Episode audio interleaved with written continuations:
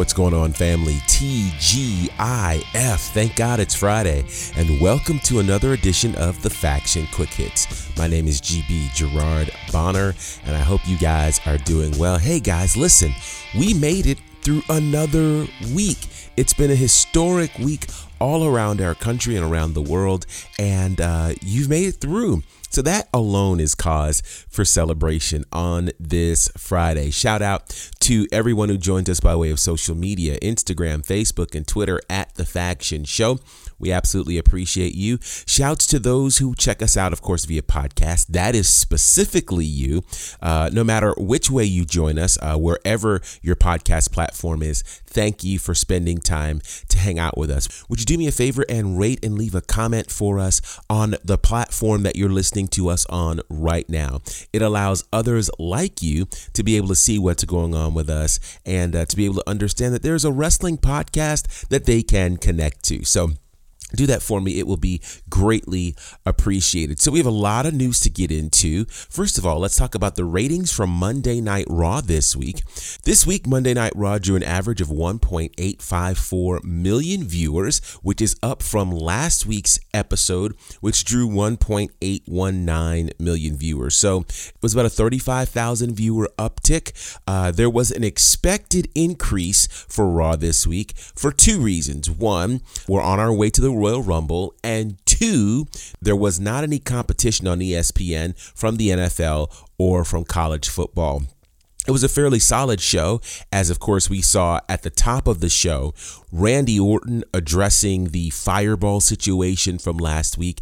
And on the back end of the show, we saw Alexa Bliss really in the ring for the first time since connecting with Bray Wyatt. Uh, and she got a big win defeating Asuka. And we saw a unique transformation in the ring for Alexa Bliss. I- I'm just going to say this now. I've always felt like wherever Bray Wyatt is, particularly in this Fiend situation, that he is bringing something that is must see TV, regardless of who he's working with. And while I'm not always the biggest fan of Randy Orton, certainly in the WWE title picture, this situation with Randy Orton continues to gain layers. And so now the work that Alexa Bliss is doing, I think is amazing. And it just adds some questions, you know, in my own head. And we haven't talked Royal Rumble officially, but we probably should start doing that, right? Um, one of the things that's in my mind is who will win the Royal Rumble on the women's side of things. And my initial pick was Bianca Belair. After watching what happened Monday night, there's a case that could be made for Alexa Bliss winning the Royal Rumble. Ah, some may say it's not likely, but it is actually quite possible.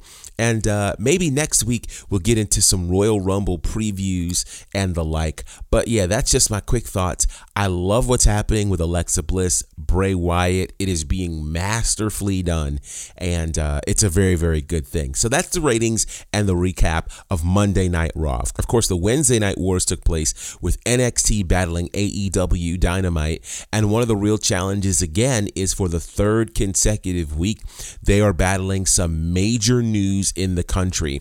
Two weeks ago, they battled the coverage of the insurrection. Last week, they battled the coverage of the impeachment of former President Donald Trump. This week, it's the inauguration. However, the inauguration did not negatively impact this week's Wednesday Night War. In fact, it may have created some opportunity. So, on the NXT side of things, viewers increased by 108 thousand viewers, bringing in a total of 659,000 viewers for Wednesday night show.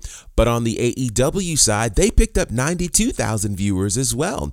And that netted them 854,000 viewers for another win for AEW Dynamite. Absolutely significant situation. Now, with that said, uh, congratulations to both shows. Big shows indeed. And I'll also say this I don't know that I'm totally surprised as on the inauguration side of things, the actual inauguration took place earlier in the day. And so what they would have been competing against were concerts and things of that nature, which in this virtual world, I'm not sure that, you know, obviously it was must see TV. Certainly it wasn't as historic as the actual inauguration itself, which took place earlier in the day. So shout out to AEW and NXT. Both, of course, are building to some pretty big shows. On the AEW side of things, they are getting ready for an upcoming pay per view. That's right, there's a pay per view coming. It's AEW Revolution.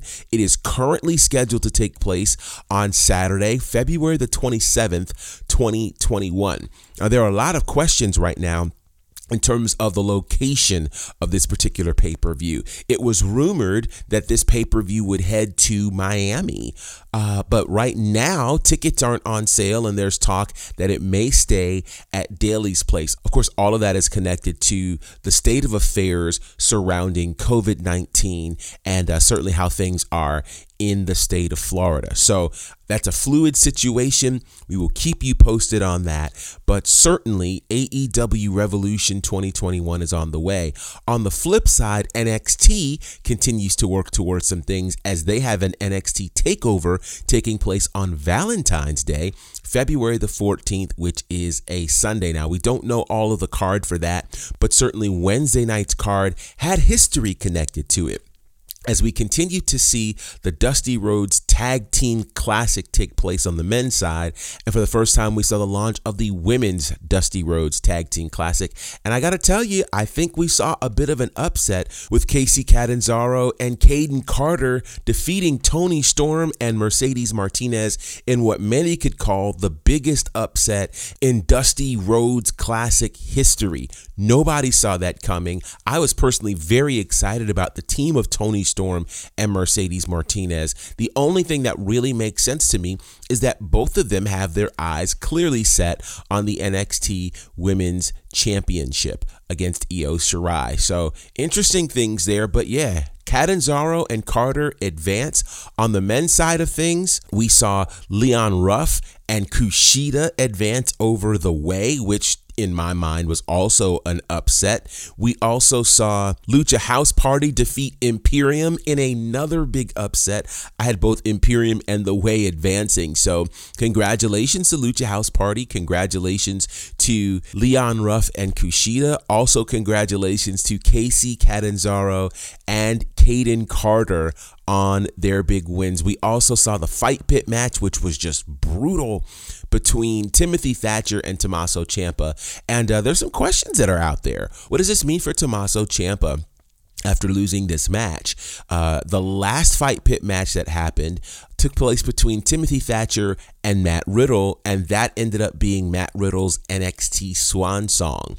Well, the same thing happened for Tommaso Ciampa.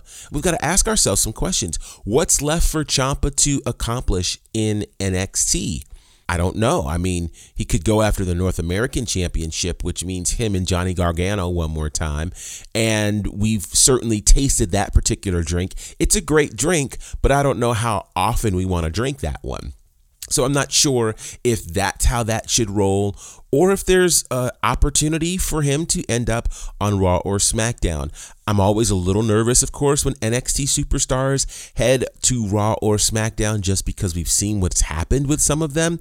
Does Tommaso Ciampa's style work well in those scenarios? Well, let's remember this also that there was a time where Ciampa was on Monday Night Raw. Both he and Johnny Gargano were teaming up on Monday Night Raw uh, for a little while before injury befell Tommaso Ciampa. So, this is all interesting to see where the pieces are going to move. I don't know, but uh, we'll keep our eyes and ears peeled for this.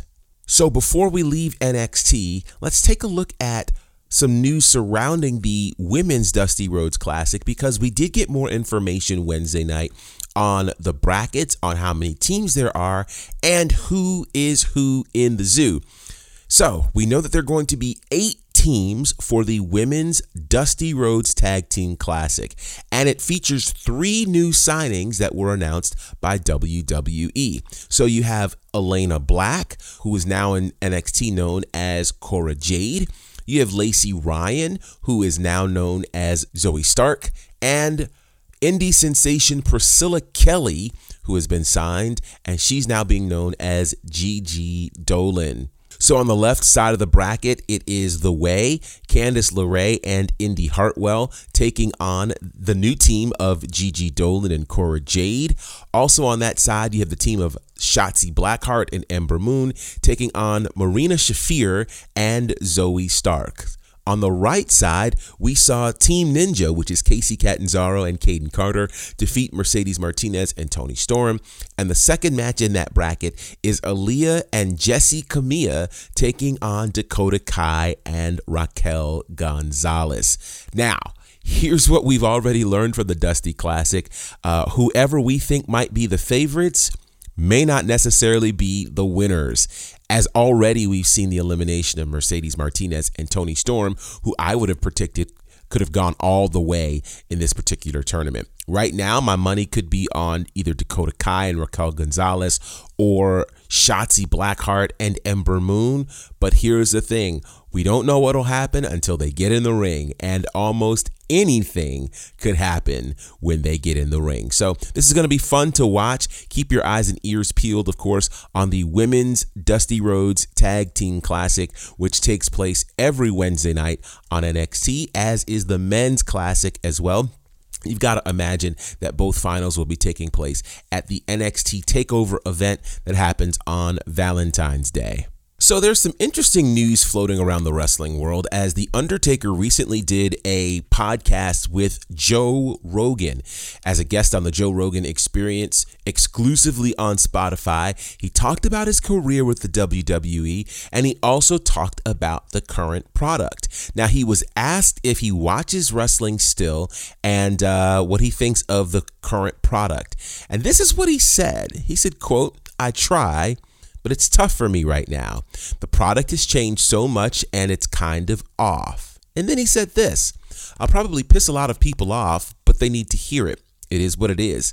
To the young guys who think he's an old, bitter guy, I'm not bitter. I did my time. I walked away when I wanted to walk away. I just think that the product is a little soft. There's guys here and there that have an edge to them, but there's too much pretty and not enough substance, I think, right now.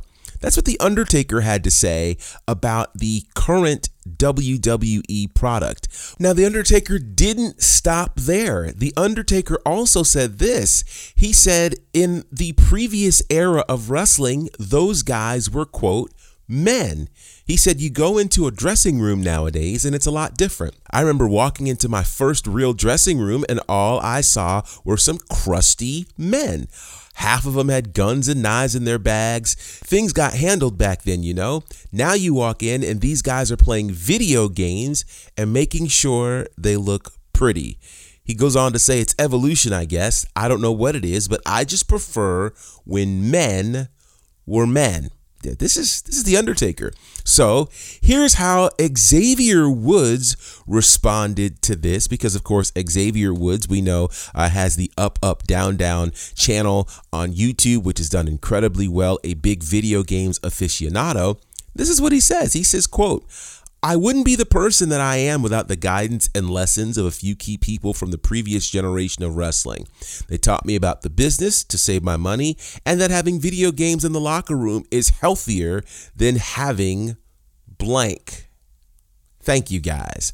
So let's just say this. I don't think that this is being received very well, but I also think it's a wild move for The Undertaker, who is the legend that he is, who got the send off that he got, to talk so badly about the WWE product. Um, could the product use some work? Of course. Do we think that guys are quote unquote soft and when men were men? this is what gets concerning about moments like this. And this is why sometimes it's just better we keep our thoughts to ourselves. Because I don't think that The Undertaker really, really cares about the current climate and how there are certain things you can't say. Uh, calling people soft is not a good thing. Saying when men were men is insinuating that right now men aren't being men, and that whatever the current environment is in the locker room uh, seems to have had more of uh, a quality or caliber of what manhood was before.